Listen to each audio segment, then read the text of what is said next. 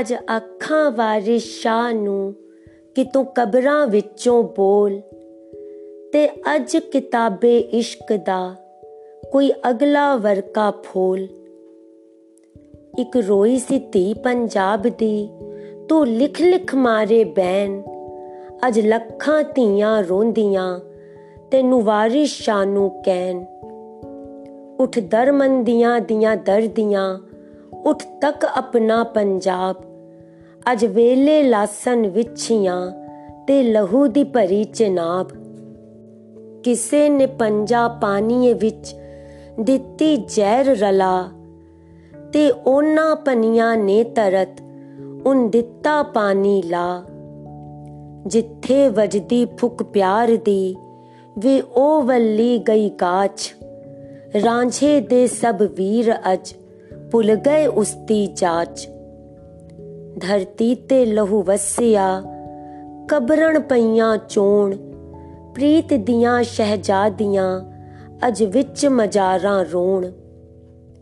ਅਜ ਸਭ ਕੈਦੋਂ ਬਨ ਗਏ, ਹੁਸਨ ਇਸ਼ਕ ਦੇ ਚੋਰ। ਅਜ ਕਿੱਥੋਂ ਲਿਆਈਏ ਲੱਭ ਕੇ, ਵਾਰਿਸ ਸ਼ਾ ਇੱਕ ਹੋਰ। ਅੱਜ ਅੱਖਾਂ ਵਾਰਿਸ ਸ਼ਾਹ ਨੂੰ, ਕਿਤੋਂ ਕਬਰਾਂ ਵਿੱਚੋਂ ਬੋਲ। ते अज किताबे इश्क दा कोई अगला वर्का फूल। आइए आज पंजाबी और हिंदी की प्रसिद्ध कवित्री और लेखिका अमृता प्रीतम जी के बारे में अजय आवारा जी के साथ एक संवाद करते हैं।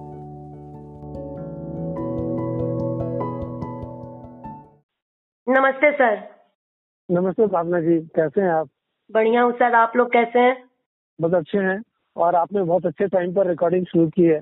आगामी इकतीस अगस्त को हम अमृता प्रीतम जी का जन्मदिन है। और ये बहुत अच्छी बात है कि हम आज आवारा की बातें में आदरणीय अमृता प्रीतम जी के बारे में बात करने वाले हैं। और मैं तो आ, सभी श्रोताओं का स्वागत करूँगा और उम्मीद करूँगा कि श्रोताओं को ये जानकारी अवश्य पसंद आएगी कि हम आज हम ऐसे लेखिका के बारे में बात कर रहे हैं जो सबसे अलग है। अब कोई सवाल ये पूछेगा कि वो सबसे अलग क्यों है? ये आपको भी शायद दिमाग में आएगा कि सबसे अलग क्यों है। बिल्कुल। ये क्या है कि आपने देखा होगा कि जो साहित्यकार लिखते हैं तो उनकी एक साहित्यिक रीति होती है। एक एक खास रीति में लिखते हैं खास एक उनकी परंपरा बनी होती है परिपाटी बनी होती साहित्यकारों के लिखने की। जी। और चाहे वो अगर आम जन की समस्या उठाते हैं या कोई सामाजिक समस्या भी उठाते हैं तो उनके लेखन जो है पूरा साहित्यिक होता है। और ऐसा प्रतीत होता है कि अगर हमें किसी साहित्य पढ़ना है तो हम साहित्य की समझ होना आवश्यक होता है। जी। अगर हमें साहित्य की समझ नहीं है तो हम साहित्य को बहुत अच्छी तरह समझ नहीं पाएँगे इतना जल्दी से आ, वो हमारे दिमाग में नहीं बैठता है। लेकिन जब हम अमृता प्रीतम जी को पढ़ते हैं तो हमें ऐसी कोई आवश्यकता नहीं होती। अमृता प्रीतम जी की लेखनी ऐसी है कि अगर एक आम जन पढ़ता है तो उसको ये समझने में परेशानी नहीं होती कि लेखक कहना क्या चाहता है। मतलब बहुत गोल गोल नहीं बहुत सीधा साधा है। अ, मुझे लगता है आप शायद सहमत होंगे इस बात जी सर बिल्कुल।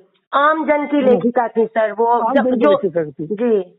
जो भी पढ़ता है उसको लगता है कि जैसे हमारा हमारे बारे में ही उन्होंने लिखा हमारा ही हाँ, दर्द है हाँ, ये। जी। हाँ हाँ। वो मतलब ये समझ लीजिए उनकी शैली उनका लेखन ऐसा लगता है कि जैसे कि आमजन खुद बोल रहा है। और यही कारण है कि वो भारत और पाकिस्तान दोनों ही देशों में समान रूप से लोकप्रिय रही। ये बात हो सकता है इसके कारण ये भी हो सकता है कि वो पाकिस्तान में पैदा हुई और फिर भारत में आ गई लेकिन यहाँ आने के बाद भी अगर दोनों देश के लोग उनको पसंद करते हैं तो शायद इसके कारण ये रहा होगा कि उनकी लेखनी हमारी संस्कृति से जुड़ी हुई थी। अ, उनके बारे में कहा जाता है कि उनकी लेखनी पर अ, जो फोक पोएट्री है जो कहते हैं वहाँ की लोक गीत संगीत आता है पंजाब का उस पर उनका लेखन बहुत आधारित रहा है। उनकी कविताओं में अ, इसकी झलक मिलेगी देखने के लिए आपको। जी जी। और मैं तो मैं तो उनके लिए इतना कहना चाहूँगा कि दो चार पंक्तियाँ मैं उन्हें समर्पित करूँगा उनकी लेखनी को इतना अच्छा लिखते हैं कि तुम लिखते हो तुम लिखते हो तो शब्द मोती बन जाते हैं। तुम लिखते हो तो शब्द मोती बन जाते हैं वरना अर्थहीन ही रह जाते हैं। मेरा मानना यह है कि जब अमृता प्रीतम जी लिखती है तो शब्दों को अलग अर्थ मिलता है। साहित्यकार लिखता है तो शब्दों के अर्थ लिखता है लेकिन जब अमृता प्रीतम जी लिखती है तो शब्द आपके मन में उतरते हैं। बिल्कुल और और शब्द वही सार्थक होते हैं एक लेखक के लिए जो वो पाठक के मन में उतर जाए। बिल्कुल ये ये मेरा मानना है और आपने शायद महसूस किया होगा लोगों को शायद पाठकों को श्रोताओं को पता होगा कि अमृता प्रीतम जी जब लिखती हैं तो उनके लेखनी में अलग अलग दौर में अलग अलग भाव आए होंगे। शायद आपने महसूस किया होगा जब अमृता प्रीतम जी ने लिखना शुरू किया था तो वो रोमांटिक लिखती थी। जी जी। है ना? और रोमांटिक लिखना शुरू किया उन्होंने छत्तीस के आसपास उन्होंने लिखना शुरू किया रोमांटिक लिखी और बाद में उनके लेखन में बदलाव आया। उन्होंने शायद आपको पता होगा कि अमृता प्रीतम जी ऐसी लेखिका है कि जिन्होंने सामाजिक परंपराओं का बड़ा कड़ा विरोध किया। जी जी। हाँ उन्होंने इवन उस समय जो रीति रिवाज चलते थे उन्होंने रीति रिवाजों को स्वीकार नहीं कर लिया। उनके अंदर एक अच्छी खासियत ये थी कि जब तक उनके सामने कोई चीज़ स्पष्ट रूप से वो ना हो जाए साबित ना हो जाए मतलब कि तब तक वो उसको स्वीकार नहीं करते थे। अगर कोई परंपरा निभाई जा रही है तो उनको पता होना चाहिए ये किस कारण से निभाई जा रही है। और सही बात है अगर हम परंपराओं का निर्वाह कर रहे हैं तो हमें ये पता तो हो कि वो परंपरा हम क्यों निभा रहे हैं किस लिए निभा रहे हैं उसका औचित्य क्या है। अमृता अमृता प्रथम जी ने ऐसा नहीं किया। उन्होंने उस, उस परंपरा कारण जानना चाहा। अगर कारण नहीं है या उसका कारण अज्ञात है या उसका कोई कारण ऐसा है जो भेदभाव पैदा करता तो उन्होंने खुले रूप से विरोध किया।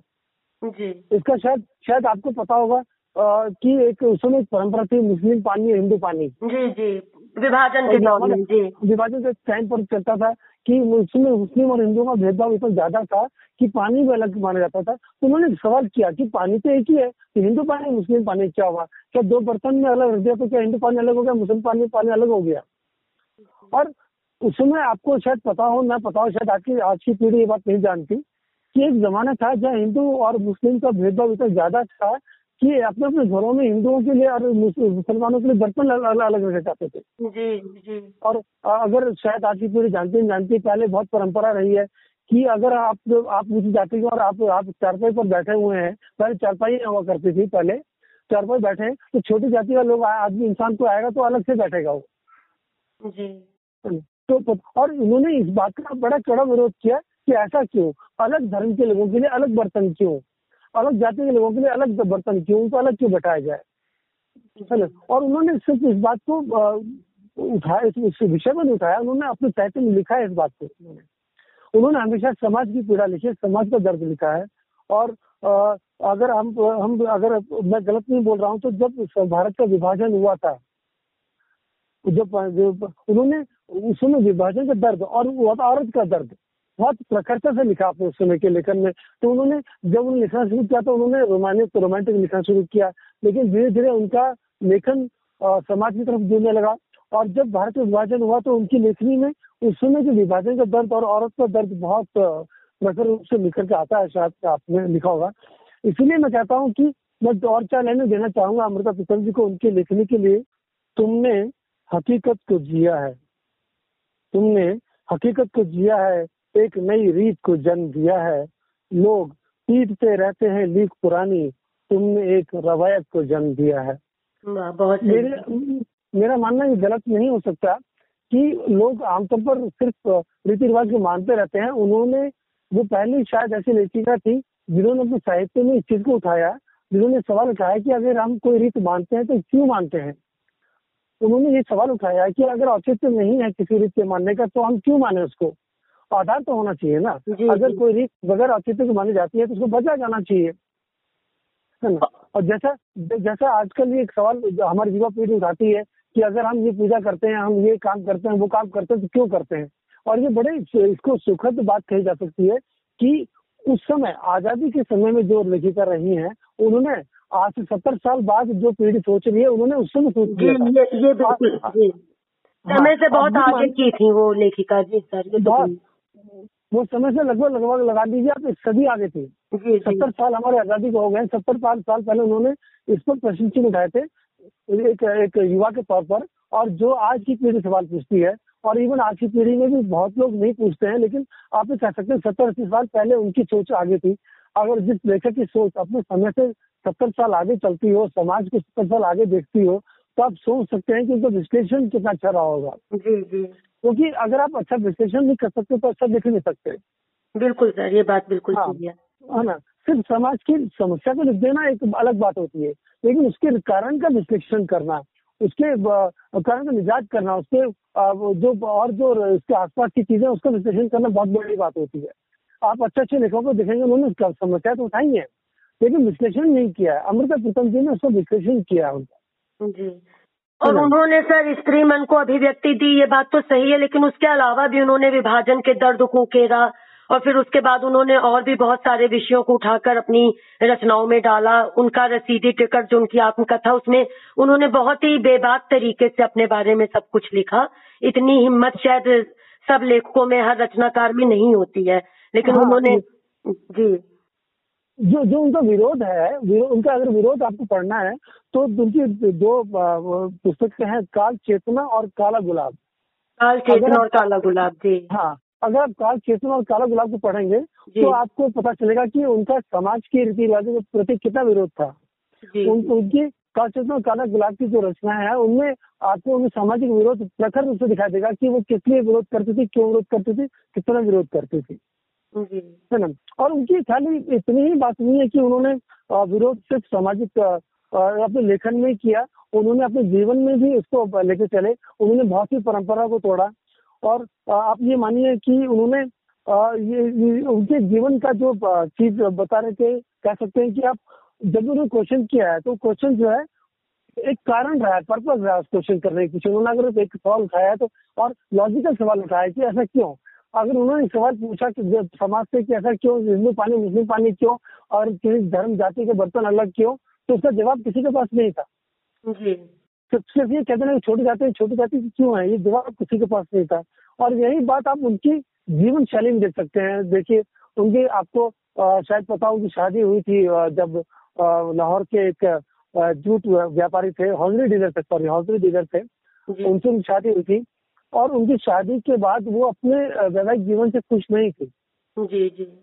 और आज के दुनिया जमाने में भी अगर कोई स्त्री अगर वैवाहिक जीवन से खुश नहीं है तो उसके आसपास के लोग यही समझाते रहते हैं कि नहीं कैसे भी निर्वाह कर लो घर तोड़ना नहीं है कुछ भी नहीं करना। और बेचारी औरत घुट घुट कर मरती रहती है और अपने अपनी इच्छाओं को मारकर उस जीवन का निर्वाह करती रहती है।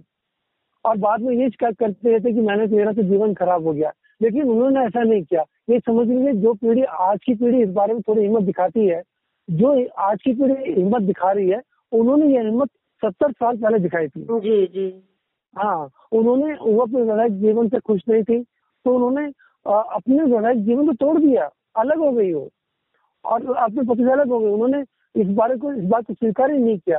तो इसमें ये मान सकते हैं कि सामाजिक ढांचे को किस तरह से हमारे बदलाव की ज़रूरत थी इस बात की आवाज़ उन्होंने सत्तर साल पहले उठाई थी। और उस समय जब कोई सही बात सोच भी नहीं सकता था। जी जी। तो एक हाँ तो मेरा मानना क्या है कि ये वो लेखिका है जिन्होंने लिखा तो सत्तर साल पहले है लेकिन वो आज की पीढ़ी के पढ़ने के लिए भी यथार्थ पर बैठता है कि आज की पीढ़ी किस दिशा में सोचती है। उनका लेखन आज की पीढ़ी के लिए भी बिल्कुल उतना ही सटीक बैठता है। बिल्कुल उस, उस खाली समय के हिसाब से नहीं है। और इस मेरे को लगता है कि शायद आ, किसी लेखक ने या किसी विश्लेषक ने ये विश्लेषण नहीं किया कि उनका लेखन अगर आज से सत्तर साल पहले यथार्थवादी था तो आज के वर्तमान समय में भी बहुत सटीक बैठता है। और मुझे लगता है कि आज ही नहीं और आगे आगे आने वाले तीस चालीस साल तक उनका आ, आ, लेखन समकालीन जैसा लगेगा। जैसे समकालीन लेखक ने लिखा हो। बिल्कुल। ये कि और किसी लेखक के लिए जुड़ होना बहुत बड़ी बात है कि उसका लेखन उसके समय में ही पढ़ा जाए और वही लेखन आने वाले एक सदी तक सटीक रहे और समकालीन लगे ये हर एक के बस की बात नहीं है। मुझे लगता है कि ऐसा लेखक शायद मेरे मेरे मेरे स्मृति में तो कोई ऐसा लेखक है ही नहीं कोई। जी। हर युग में प्रासंगिक थी हाँ हर हर हर हर क्षेत्र प्रासंगिक थी उनकी। और इसका उन्हें सम्मान मिला। और तो मेरे जहाँ तक मुझे पता है शायद अमृता प्रीतम जी ऐसी पहले लेखिका हैं जो हिंदी और पंजाबी में दोनों लिखती थी और उनको साहित्य अकादमी का पुरस्कार भी मिला। पहली महिला थी साहित्य अकादमी का पुरस्कार पाने वाली पहली महिला थी। और सबसे बड़ा पुरस्कार मेरे मानने में मेरी दृष्टि में ये है कि वो ऐसी पहली लेखिका हैं कि जिनको उस समय भी सम्मान मिला और आज के पीढ़ी में उनको उतना ही सम्मान से पढ़ती है। जी पढ़ते हैं आज भी लोग हाँ अमृता प्रीतम आज पुराना नाम नहीं हो गया है। ये ये ये वो नाम नहीं है जो तो पढ़ा जाता था। ये वो नाम है जो अभी पढ़ा जाता है। बिल्कुल। ये ये एक बड़ी बात है किसी लेखक जाने के बाद कि उसके साहित्य को समान उसको वर्तमान के हिसाब से पढ़ा जाना ये एक बहुत बड़ी बात है। ऐसा किसी भी लेखक के साथ नहीं होता है। आपका क्या कहना है बाबू? बिल्कुल सर बिल्कुल आपने ठीक कहा। और सर एक सवाल सवाल कह लीजिए या मैं आपके विचार जानना चाहूँगी इस मामले में हम्म, कि हम्म। उनके लिए साहिर लुधियानवी जो गीतकार थे उनके साथ और इमरोज के साथ उनका हम्म। मतलब वो दोस्ती रखती थी अपनी तो ज़्यादातर उनकी रचनाओं को उनके किस्सों के साथ जोड़ के देखा जाता है मैंने जहाँ पे भी मैंने बहुत ज़्यादा तो नहीं मैंने पढ़ा अमिताभ अमिताभ प्रीतम जी को लेकिन जितना भी हम्म। पढ़ा तो मैं देखती हूँ कि उनके किस्सों के साथ उनको जोड़ के या ये कहकर के साहिर के साथ जब वो अलग हुई तो उसके बाद उन्होंने अपनी इस तरह की रचनाएँ लिखी लेकिन मैं तो ये कहना चाहूँगी कि इससे अलग उनकी वास्तविक पहचान भी थी और वो एक हम्म। शानदार लेखिका थी और जैसा आपने बताया कि पंजाबी और हिंदी दोनों भाषाओं में उनका समान अधिकार था और उनकी रचनाएँ दोनों ही भाषाओं में पूरी तरह से पसंद की जाती थी। तो इस हम्म। इस इस संबंध में आपके क्या विचार है कि क्या कहना चाहिए कि खाली उन मतलब कोई पुरुष के साथ उनका अगर दोस्ती थी या उनके संबंध थे तो खाली वो उन्हीं के ऊपर आकर लिखती थी या उनके आधार पे लिखती थी ऐसा क्यों कहा जाता है? इस मामले में आप क्या कहेंगे? मैं मैं मैं इसमें बताता हूँ समाज का दोहरा चरित्र बताता हूँ मैं आपको। आपने एक तो आम बोलचाल की भाषा में भी बोलते हैं कि आ, हमारी प्रोफेशनल लाइफ और प्राइवेट लाइफ अलग अलग रहनी चाहिए। जी जी। बोलते हैं ना कि भाई मैं दिन में काम करता हूँ वो मेरी प्रोफेशनल लाइफ है और शाम को मेरी व्यक्तिगत ज़िंदगी है मेरी व्यक्तिगत ज़िंदगी में कोई इंटरफेयर ना करे मैं उसमें अपने घर में परिवार में बिज़ी रहता हूँ।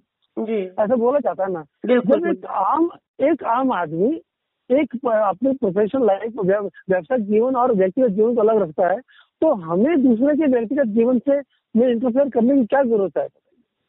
उनके किससे दोस्ती थी किससे उनसे क्लोज दोस्ती थी किससे अच्छी दोस्ती थी मतलब उन्होंने जो लिखा अगर अच्छा भी लिखा तो वो साहिर के कारण लिखा ये चीज़ क्यों कही जाती? हर महिला या हर व्यक्ति की अपनी एक आज़ाद पहचान होनी चाहिए किसी के साथ उसको जोड़ के नहीं देखना हाँ, चाहिए। नहीं देखिए देखिए उन्होंने शायद शायद जनरल जी से प्रेरणा ली है। प्रेरणा तो हम लेते हैं।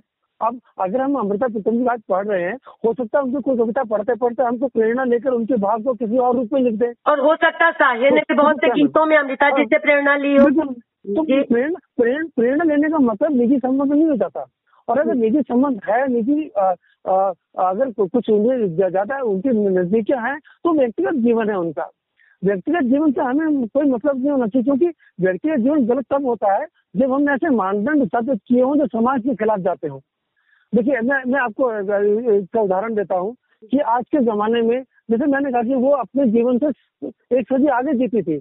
आज के जमाने में आपने देखा होगा ये लिविंग रिलेशनशिप बहुत चल रहा है। और आज की आज की पीढ़ी इस बात को बहुत ही मतलब स्वीकार करती है कि उनका कहना ये है कि अगर हमारे विचार मिलते हैं हमारे व्यवहार मिलता है तो हम शादी का बंधन नहीं चाहते तो हम तो आज पूरी कमिटमेंट को ज़्यादा इंपॉर्टेंट मानती है रीति रिवाज के, के मुकाबले है ना? तो उनके उनके रिश्ते में अगर कमिटमेंट था तो अच्छी बात थी। उन्होंने समझ से तो नहीं चलाया ना उन्होंने कमिटमेंट चलाया। और अगर कमिटमेंट चलाया उन्होंने किसी दोस्ती थी या संबंध थे या उनकी निजी ज़िंदगी थी तो एक लेखक की निजी ज़िंदगी को अपनी निजी ज़िंदगी जीने का हासिल नहीं होता क्या? पर वो ठीक था या नहीं हाँ। ठीक था ये निर्णय हम नहीं कर सकते। हमको तो उनकी रचनाओं को देखना और उनकी रचनाओं को उनके निजी संबंधों से एक तरह से मुझे कभी कभी लगता है कि ढक दिया गया। कई जगह मैंने पढ़ा है कि कहा गया कि साहिर से अलग हुई तब उन्होंने ये लिखा। इमरोज के साथ रहने लगी तब उन्होंने ये।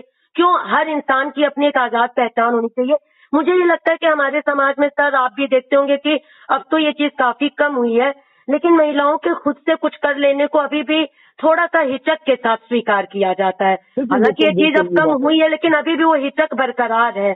महिलाएँ अगर कुछ करती हैं तो उसको अभी भी कहने में थोड़ा संकोच किया जाता है समाज में कि महिला ने खुद स्वतंत्र रूप से ऐसा किया उसमें किसी न किसी का योगदान ज़रूर लाया जाता है। तो ये परंपरा गलत है ये सोच गलत है। नहीं इसमें एक बात बताइए जैसे मान लिया देखिए प्रेरणा तो हर कोई लेता है। देखिए मैं बता रहा हूँ मैं लेखक हूँ मैं मैंने लेखक हूँ मैं पहले लिखता था तो अलग तरह से लिखता था अब लिखता हूँ तो अलग तरह से लिखता हूँ। मैं भी लोगों पढ़ता हूँ सुनता हूँ तो मेरे सोचने में मेरे लिखने में फ़र्क आता ही आता है। वो तो है ना? अब वो शायद जी के साथ रही अमरूद के साथ रही उनके सोचने में फ़र्क आया जीवन काल में फ़र्क आता है। आदमी जीवन जीवन काल बदलता है तो सोच में विचार में सब में फ़र्क आता है। और जब सोच विचार में फ़र्क आएगा तो लिखने में फ़र्क आएगा। तो इसको हम ये माने कि उन्होंने उससे प्रेरणा क्यों ली? ये तो कोई बात नहीं हुई। एक बात। दूसरी बात क्या है अगर वो गलत था मान हम थोड़ी मान लेते हैं कि उन्होंने गलत किया तो आज की पीढ़ी उस, उस परंपरा को आगे क्यों बढ़ा रही है? देखिए उनको पता था कि यही सच्चाई है यही जीवन के यही नियम है। अगर हम उसमें गलत परंपरा में बंधे हुए थे तो समाज की गलती थी अमृता प्रीतम जी की गलती नहीं थी वो। बिल्कुल। है ना? अगर समाज अलग रीत गलत रीत में चल रहा है और वो सही रीत में चल रही है ठीक है वो अकेली थी तो गलती समाज की रही। अगर वो गलत होता तो आज की पीढ़ी उसको फॉलो क्यों कर रही है? आज आखिर लिविंग रिलेशनशिप जो है और स्वतंत्र जिसे कहते स्वतंत्र संबंध वो क्यों अपनाए जा रहे हैं? उन्होंने इसलिए अपनाए जा रहे हैं क्यों प्रासंगिक है और किसी भी संबंध में किसी भी रिश्ते में सामाजिक रीति रिवाज ज़्यादा अहमियत नहीं रखते जितना आपकी कमिटमेंट आपकी उसमें इन्वॉल्वमेंट और आपका समर्पण जितना आपको माने रखता है। अगर किसी सामाजिक रिश्ते में समर्पण नहीं है तो उस रिश्ते का नाम का मतलब क्या हुआ? है ना? और इसी इसी आधार पर आज की पीढ़ी स्वतंत्र संबंधों पर चल रही है तो उन्होंने सत्तर साल पहले उसके बीज डाले थे, और आज जिसको आज हम फॉलो कर रहे हैं। अगर हम, अगर वो गलत होता तो आज की पीढ़ी उसको फॉलो क्यों करती है? उसके पीछे क्यों चलती है? उसको स्वीकार क्यों करती नहीं सर जैसा आपने कहा कि समर्पण विश्वास ये किसी भी रिश्ते में होना चाहिए। मान हाँ। लीजिए पति पत्नी है या दोस्त है माता पिता बच्चे कोई भी भाई बहन हर रिश्ते में ये संबंधों में ये चीज़ होनी चाहिए विश्वास समर्पण एक दूसरे के लिए हम त्याग कर सके ऐसी भावना। वो चीज़ आज शायद बहुत कम हो गई है। खत्म तो नहीं बोलूँगी लेकिन काफ़ी कम हो गई है। और ये सोशल मीडिया का जमाना होने से हम अपनी एक एक फीलिंग्स अपने कोई भी हमारे जो मनोभाव आते हैं हम तुरंत उसको सोशल मीडिया पर शेयर करते हैं हालाँकि वो क्षणिक भी हो सकते हैं भाव हो सकता है हमारे मन में कुछ ऐसा आया कि हम अकेले हैं हमें मतलब कोई भी ऐसे हमें दुख की फीलिंग हो रही है या कुछ ऐसा हो रहा है तो हम तुरंत उसको सोशल मीडिया पर शेयर करते हैं हालाँकि हो सकता है कि जब तक वो बात हमारी हज़ारों हम्म। लोगों तक चली जाए हमारे साथ जो जुड़े हुए लोग हैं और बाद में वो भाव हमारे मन में शायद हो भी ना।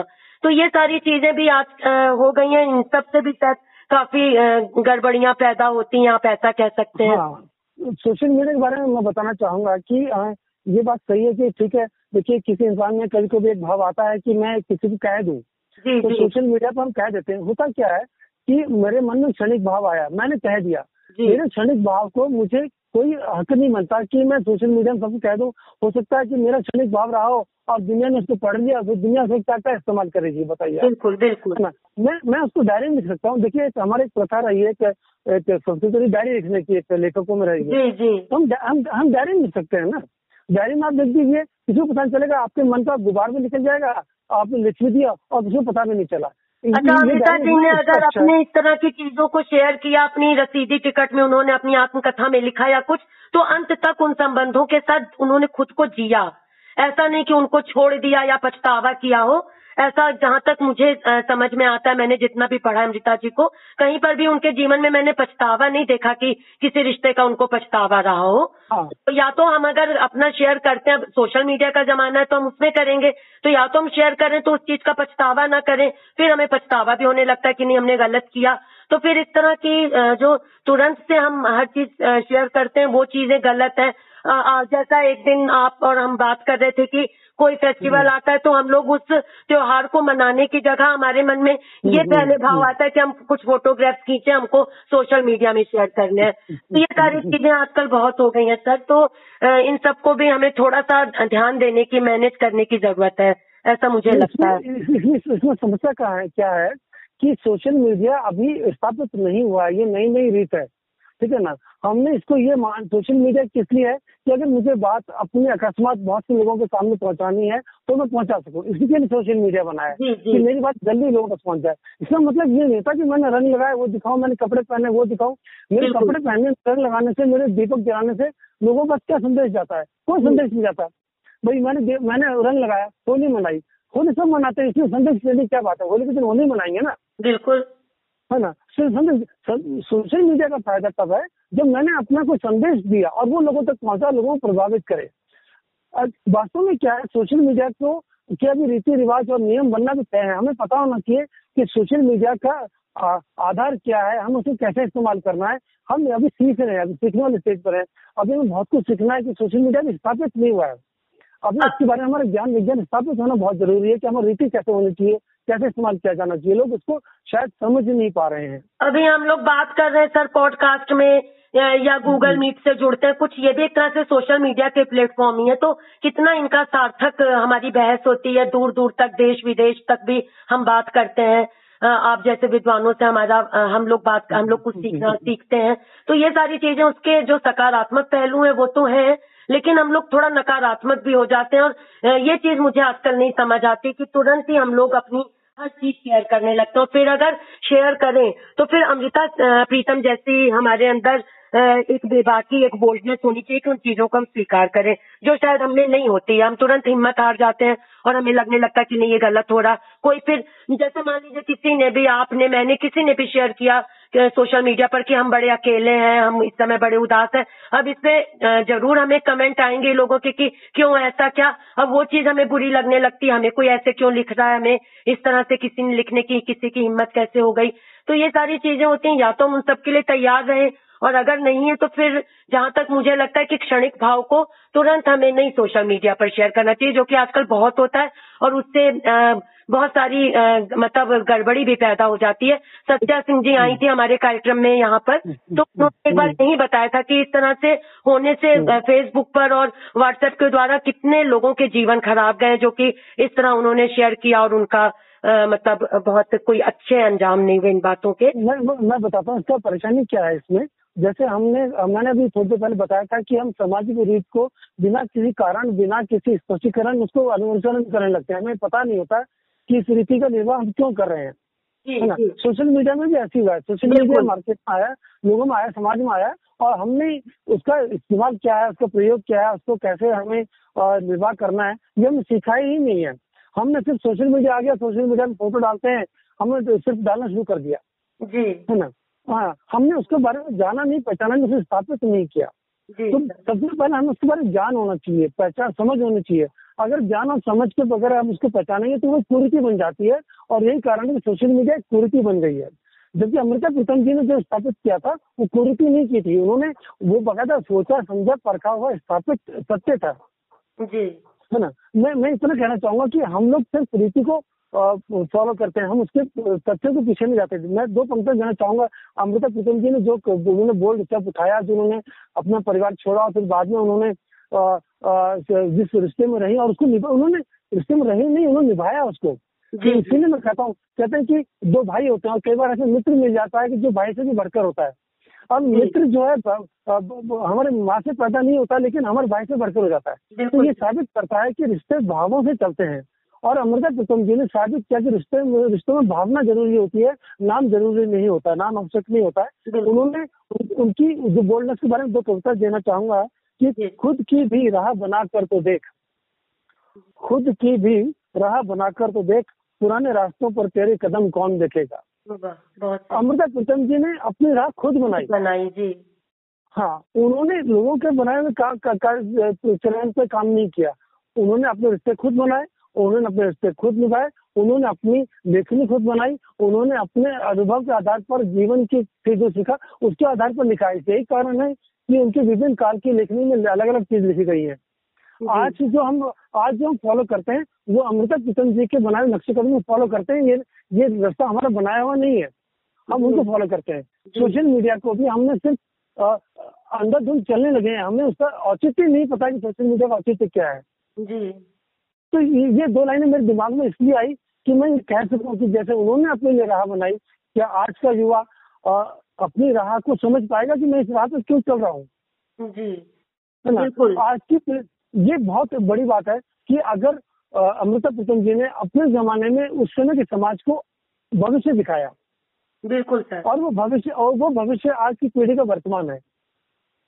उन्होंने अपने जीवन के साथ हाँ, देश की तमाम महिलाओं के जीवन को जैसे जोड़ हाँ, दिया था। जी सर हाँ। उन्होंने उन्होंने साहित्य को समाज को भविष्य दिखाया। जो उसको समझ नहीं पाए इसी कारण से हमने उनके व्यक्तिगत चरित्र पर आक्षेप किया। ये गलत बात है। व्यक्तिगत जीवन व्यक्तिगत जीवन रहना चाहिए। उस समय समाज में उनकी समझ जब से सर सोशल मीडिया है तब से उनके व्यक्तिगत जीवन के बारे में मैं देखती हूँ कि और ज़्यादा बातें होने लगी। पहले शायद आप लोग पढ़ते रहे होंगे। जब तो इतना नहीं रहा होगा कि इस तरह से कहा जाए। लेकिन आजकल मैं देखती हूँ सोशल मीडिया पर मैंने अमृता प्रीतम जी के ऊपर कार्यक्रम करना था तो मैंने नेट पर देखना शुरू किया तो ज़्यादातर जितने आर्टिकल मिल रहे थे यहीं की जब वो साहिर से अलग हुई तो उन्होंने ऐसे लिखा फिर इमरोज के साथ रही है। मतलब मुझे कहीं पे भी उनकी एक तरह से कहा जाए स्वतंत्र छवि देखने को मिले उनके लेखन की ऐसे बहुत कम आर्टिकल मिले बहुत पहले के पोस्ट किए हुए थे तो हाँ, ये मुझे लगा कि ये गलत चीज़ है। ये एक गलत चीज़ है ये देखिए देखिए क्या मान लिया मैं किसी व्यक्ति से मिला ठीक है ना? और उस, उसकी प्रभावित होकर मैंने कुछ लिखा। तो व्यक्ति तुम तुम मेरी आज़ादी नहीं चली गई। उन्होंने मैंने उन, मैंने उस व्यक्ति के प्रभावित जिस गुण से प्रभावित उस गुण को मैंने शब्दों में डाला और समाज के सामने प्रस्तुत किया है ना? तो उस व्यक्ति का गुण अपनी जगह पर लेकिन मेरी लेखन क्षमता अपनी जगह पर है। अगर वो इंग्रोजी से मिली और साइलोजी से मिली उनके गुणों से प्रभावित हुई तो उन्होंने उनके गुणों को शब्दों के रूप में दिया। ये भी एक बड़ी बात है ना? ये तो हर हर के का तो नहीं है ना ये तो इन, इन लोगों से और लोग भी तो मिले होंगे ना उन्होंने तो नहीं लिखा। बिल्कुल सर। तो ये प्रेरणा लेना प्रेरणा लेकर उसको शब्दों के रूप में देना साहित्य में देना और समाज के सामने प्रस्तुत करना ये भी एक गुण है। जी। है ना? कहते हैं ना अगर शब्दों को कलम ना मिले तो वो अधूरे रह जाते हैं। बिल्कुल। मैं उनके उनकी उनकी ले, उनकी लेखनी के जो जिस तरह से उन्होंने लिखा है प्रभावित होकर लिखा है उनको दो शब्द देना चाहूँगा मैं कि मैं बहुत दूर तक घूम आया। एक शब्द कह रहा है ये बात। ये बात शायद बात एक शब्द कह रहा है कि मैं बहुत दूर तक घूम आया बस एक कलम की तलाश में। आप ये मानिए कि अमृता पुतम जी ने उन शब्दों को उन प्रेरणाओं को उन जो गुण उन्होंने देखे उनको कलम दिया। उन्होंने अपने कलम के ज़रिए से समाज के सामने प्रस्तुत किया है। हम इस तरह क्यों देखते हैं कि कि ये गलत क्या क्या सही क्या? हम ये क्यों देखते कि इसमें हमारे लिए क्या मिला? उन्होंने हाँ उनके अंदर ये प्रखर क्षमता थी कि उन्होंने उस गुणों को उभार कर शब्दों में ढालकर हमारे सामने खाने के तौर पर प्रस्तुत किया है। जी जी। तो अब तो हम उस चीज़ को देखें जो हमारे सामने प्रस्तुत किया गया ये क्यों देखते हैं कैसे क्या अरे कैसे तो क्या ये क्षमता उनके अंदर थी किसी और के अंदर तो नहीं थी ना किसी और लेखक ने तो नहीं किया है बिल्कुल बिल्कुल। तो ये ये बहुत बड़ी बात है कहते कि हम देखिए क्या होता है कि आम मानस की जो जन भावना होती है वो आम स्तर की होती है वो ज्ञानी विज्ञानी के तौर पर नहीं सोचता। ज्ञानी विज्ञानी के तौर पर अमृता पुतम जैसे लोग ही समझ सोच सकते हैं और शायद उनकी जितनी चेतना जितनी समझ है वो एक आम आम इंसान की समझ की बाहर है।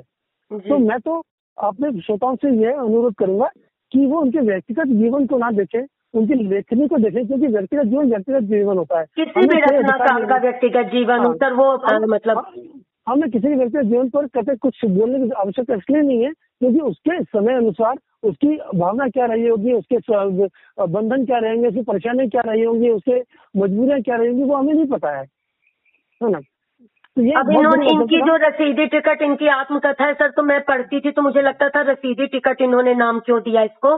तो इसके हम्म। पीछे की कहानी मैंने एक बार पढ़ी बड़ी मज़ेदार है वो भी। मैं अपने श्रोताओं को सुनाना चाहूँगी कि उसके लिए ये कि एक बार अमृता प्रीतम जी और खुशवंत सिंह बैठकर बातें कर रहे थे। तो खुशवंत सिंह जी ने कहा कि तेरी जीवनी का क्या है? बस एक आध हादसा लिखना चाहो तो रसीदी टिकट पर ही इसको लिख सकते हैं। तो ये बात अमृता जी को इतनी ज़्यादा मतलब वही क्या कह लीजिए कलाकार का एक व्यक्तित्व कि उनको ऐसी मन में चुभ गई। कि जब उन्होंने फिर अपनी आत्मकथा लिखी तो उसका नाम ही उन्होंने। रसीदी टिकट लिख दिया। तो देखिए कैसे कैसे ये लोग मतलब कितनी मौलिकता थी इनके अंदर और कितने क्रिएटिव थे ये लोग हाँ। रचनाकार।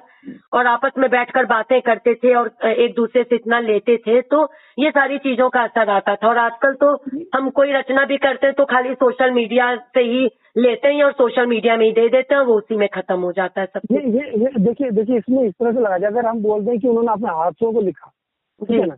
लेकिन हादसों अपने हादसों को आम जनता के सामने पेश करना एक एक पाठ के रूप में इतना आसान नहीं है। नहीं आसान बहुत कठिन है सर बहुत लोग लोग लोग अपने हाथ हाथ में उभर भी नहीं पाते हैं। आपने उसको विश्लेषण करके शब्दों में डालकर लोगों के सामने दिया देखो मैंने ये भुगता है मैंने मेरे को ये परेशानी हुई है और मैंने ये फैसला लिया मैंने ये किया तो आप ऐसा ना करें। जी। ये ये ये इसमें बहुत बड़ा मतलब चाहिए चाहिए बिल्कुल। हिम्मत चाहिए। कि आप अपने अपने हाथों से आप साहित्य बना रहे हैं। नहीं तो कहते हैं ना कि सबसे बड़ा मुश्किल काम क्या है कि अपने ऊपर हंसना। बिल्कुल। और अपने बारे में अपने बारे में लिखकर अपने जीवन के व्यक्तिगत अनुभव को आप समाज के सामने प्रस्तुत कर रहे हैं कि ऐसा होता है ये बहुत बड़ी बात है। हर हर साहित्य ऐसा नहीं कर सकता। सामाजिक चेतना हम नारी के बारे में लिख देंगे हम बालकों के बारे में लिख देंगे हम वृद्धों के बारे में लिख देंगे हम सामाजिक कुरीति के बारे में लिख देंगे। लेकिन व्यक्तिगत जीवन में आपने क्या भोगा है? क्या आप उसको बता सकते हैं कि मेरा अनुभव ये रहा है और इस अनुभव से आप ना गुजरे? ये बताने तो आसान थोड़ी है। समाज में होता क्या है? एक कुरीति को हम भुगतते हैं। हम उसके कारण परेशान होते हैं। लेकिन हम किसी को नहीं कह पाते कि ये रीति आप मत अपनाओ। हम ये बोलते नहीं रीत आप अपना इसको पूरा करो। जबकि हमने उसको खुद भुगता होता है। तो इसके लिए बहुत बड़ी हिम्मत चाहिए कि मैंने कुरीति को भुगता है। मेरे लिए मैंने मेरे को इस कुरीति ने इस तरह कष्ट दिया है। आप इसके इसको मत करो। क्यों? कष्ट देगा आपको? ऐसा कोई नहीं करता है। ये उन्होंने अमृता प्रीतम जी ने किया। तो ये कह देना कि उन्होंने हाथों पर लिखा ठीक है? तो उन्होंने तो समझ को जगाया ना। तो जवाब दे तो दिया अपनी उनकी पुस्तक जब प्रकाशित हुई तो देखिए सर आज तक इतने सालों बाद वो उतने ही पसंद से लोग पढ़ते हैं। तो खुशवंत सिंह जी को जवाब मिल तो गया कि एक आध हादसा नहीं वो तो पूरा उनका जीवन चरित्र था उसमें। तो ये तो जवाब उन्होंने दे दिया। कि, कि, किसी लेखक की रचना को तीसरी चौथी पीढ़ी समकालीन मान के पढ़े ये बहुत बड़ा बहुत बड़ी बात है। देखिए उनके जमाने जब लिखा गया था कहते हैं आज से उनके पचास साठ में उन्होंने लिखा और आज साठ साल के बाद कम से कम लगा लीजिए तीन पीढ़ी निकल चुकी है। और उनका साहित्य आज की पीढ़ी के लिए सार्थक बैठा है तो इससे बड़ी इससे बड़ा जवाब क्या हो सकता है किसी भी लेखक के मैं पढ़ रही थी कहीं सर कि उनकी ये जो कविता थी आज अखा बारिश शानू तो ये पढ़कर हम्म। पाकिस्तान से जब मतलब बंटवारा हो गया और इस देश में वो आ गई थी आ, हिंदुस्तान में हम्म, तो हम्म, पाकिस्तान से कोई व्यक्ति उनके लिए केले लेकर आया था? मतलब वो कोई गरीब व्यक्ति थे और उनके पास कुछ और नहीं था तो वो केले लेकर पाकिस्तान से आए कि तुमने ये कविता लिखी और मुझे इतनी पसंद है तो अमृता जी के लिए वो लेकर आए थे। तो मतलब इतना लोग आपने जैसा कहा कि आम जनमानस की वो कवित्री थी तो उनको आम हाँ। जनमानस इतना पसंद करता था। अमृता मैंने पहले बताया कि अमृता प्रीतम जी इसलिए अलग थी कि उन्होंने समाज को आम जनमानस को लिखा है ना कि उन्हें समस्या को सिर्फ़ उठाया है। बिल्कुल। उन्होंने उसका समाधान भी दिया उसको दर्द भी दिया है कि ये इस चीज़ से ये ये नुकसान है ये दर्द है इसका ये समाधान है। जी। जैसे अगर अगर लगाइए हमारे जो पुरुष प्रधान समाज में पुरुष प्रधान समाज में नारी की स्थिति क्या होती है? उन्होंने भुगता उन्होंने उस बेड़ी को तोड़ा उन्होंने अपने जीवन मूल्य स्थापित किए और ऐसे स्थापित किए कि आज भी उसका अनुसरण किया जा रहा है। तो आप इसको इस तरह लीजिए ना कि उन्होंने नई दिशा दी है। बिल्कुल नहीं दिशा दी है और, और ये ये ये ये मतलब बहुत गलत बात है हमारे समाज की। जब भी कोई इंसान हमारे समाज को नई दिशा देता तो हम उसका विरोध करते ही हैं जबकि कुछ सालों बाद हम खुद उसका अनुसरण करने लग जाते हैं। जी। ये ये मतलब आप ये समझ लीजिए कि अमृता पुतम जी ने जो बीज तब बोया था उसके फल आज निकल रहे हैं। बिल्कुल। जी। ये बात है तो मेरा मे, मेरा मानना इस तरह से है कि मुझे लगता है कि आ, शायद आ, मेरे विश्लेषण में शायद कोई गलती ना रही हो। नहीं नहीं शायद श्रोता पसंद शायद श्रोता पसंद करें। क्योंकि आज का मेरे, मेरे मुझे ये सवाल ये विषय उठाना इसलिए आज ज़रूरी था कि उनका ठीक है जन्म दिवस है वो तो एक कल बात है कि उनकी श्रद्धांजलि भी बनती है। और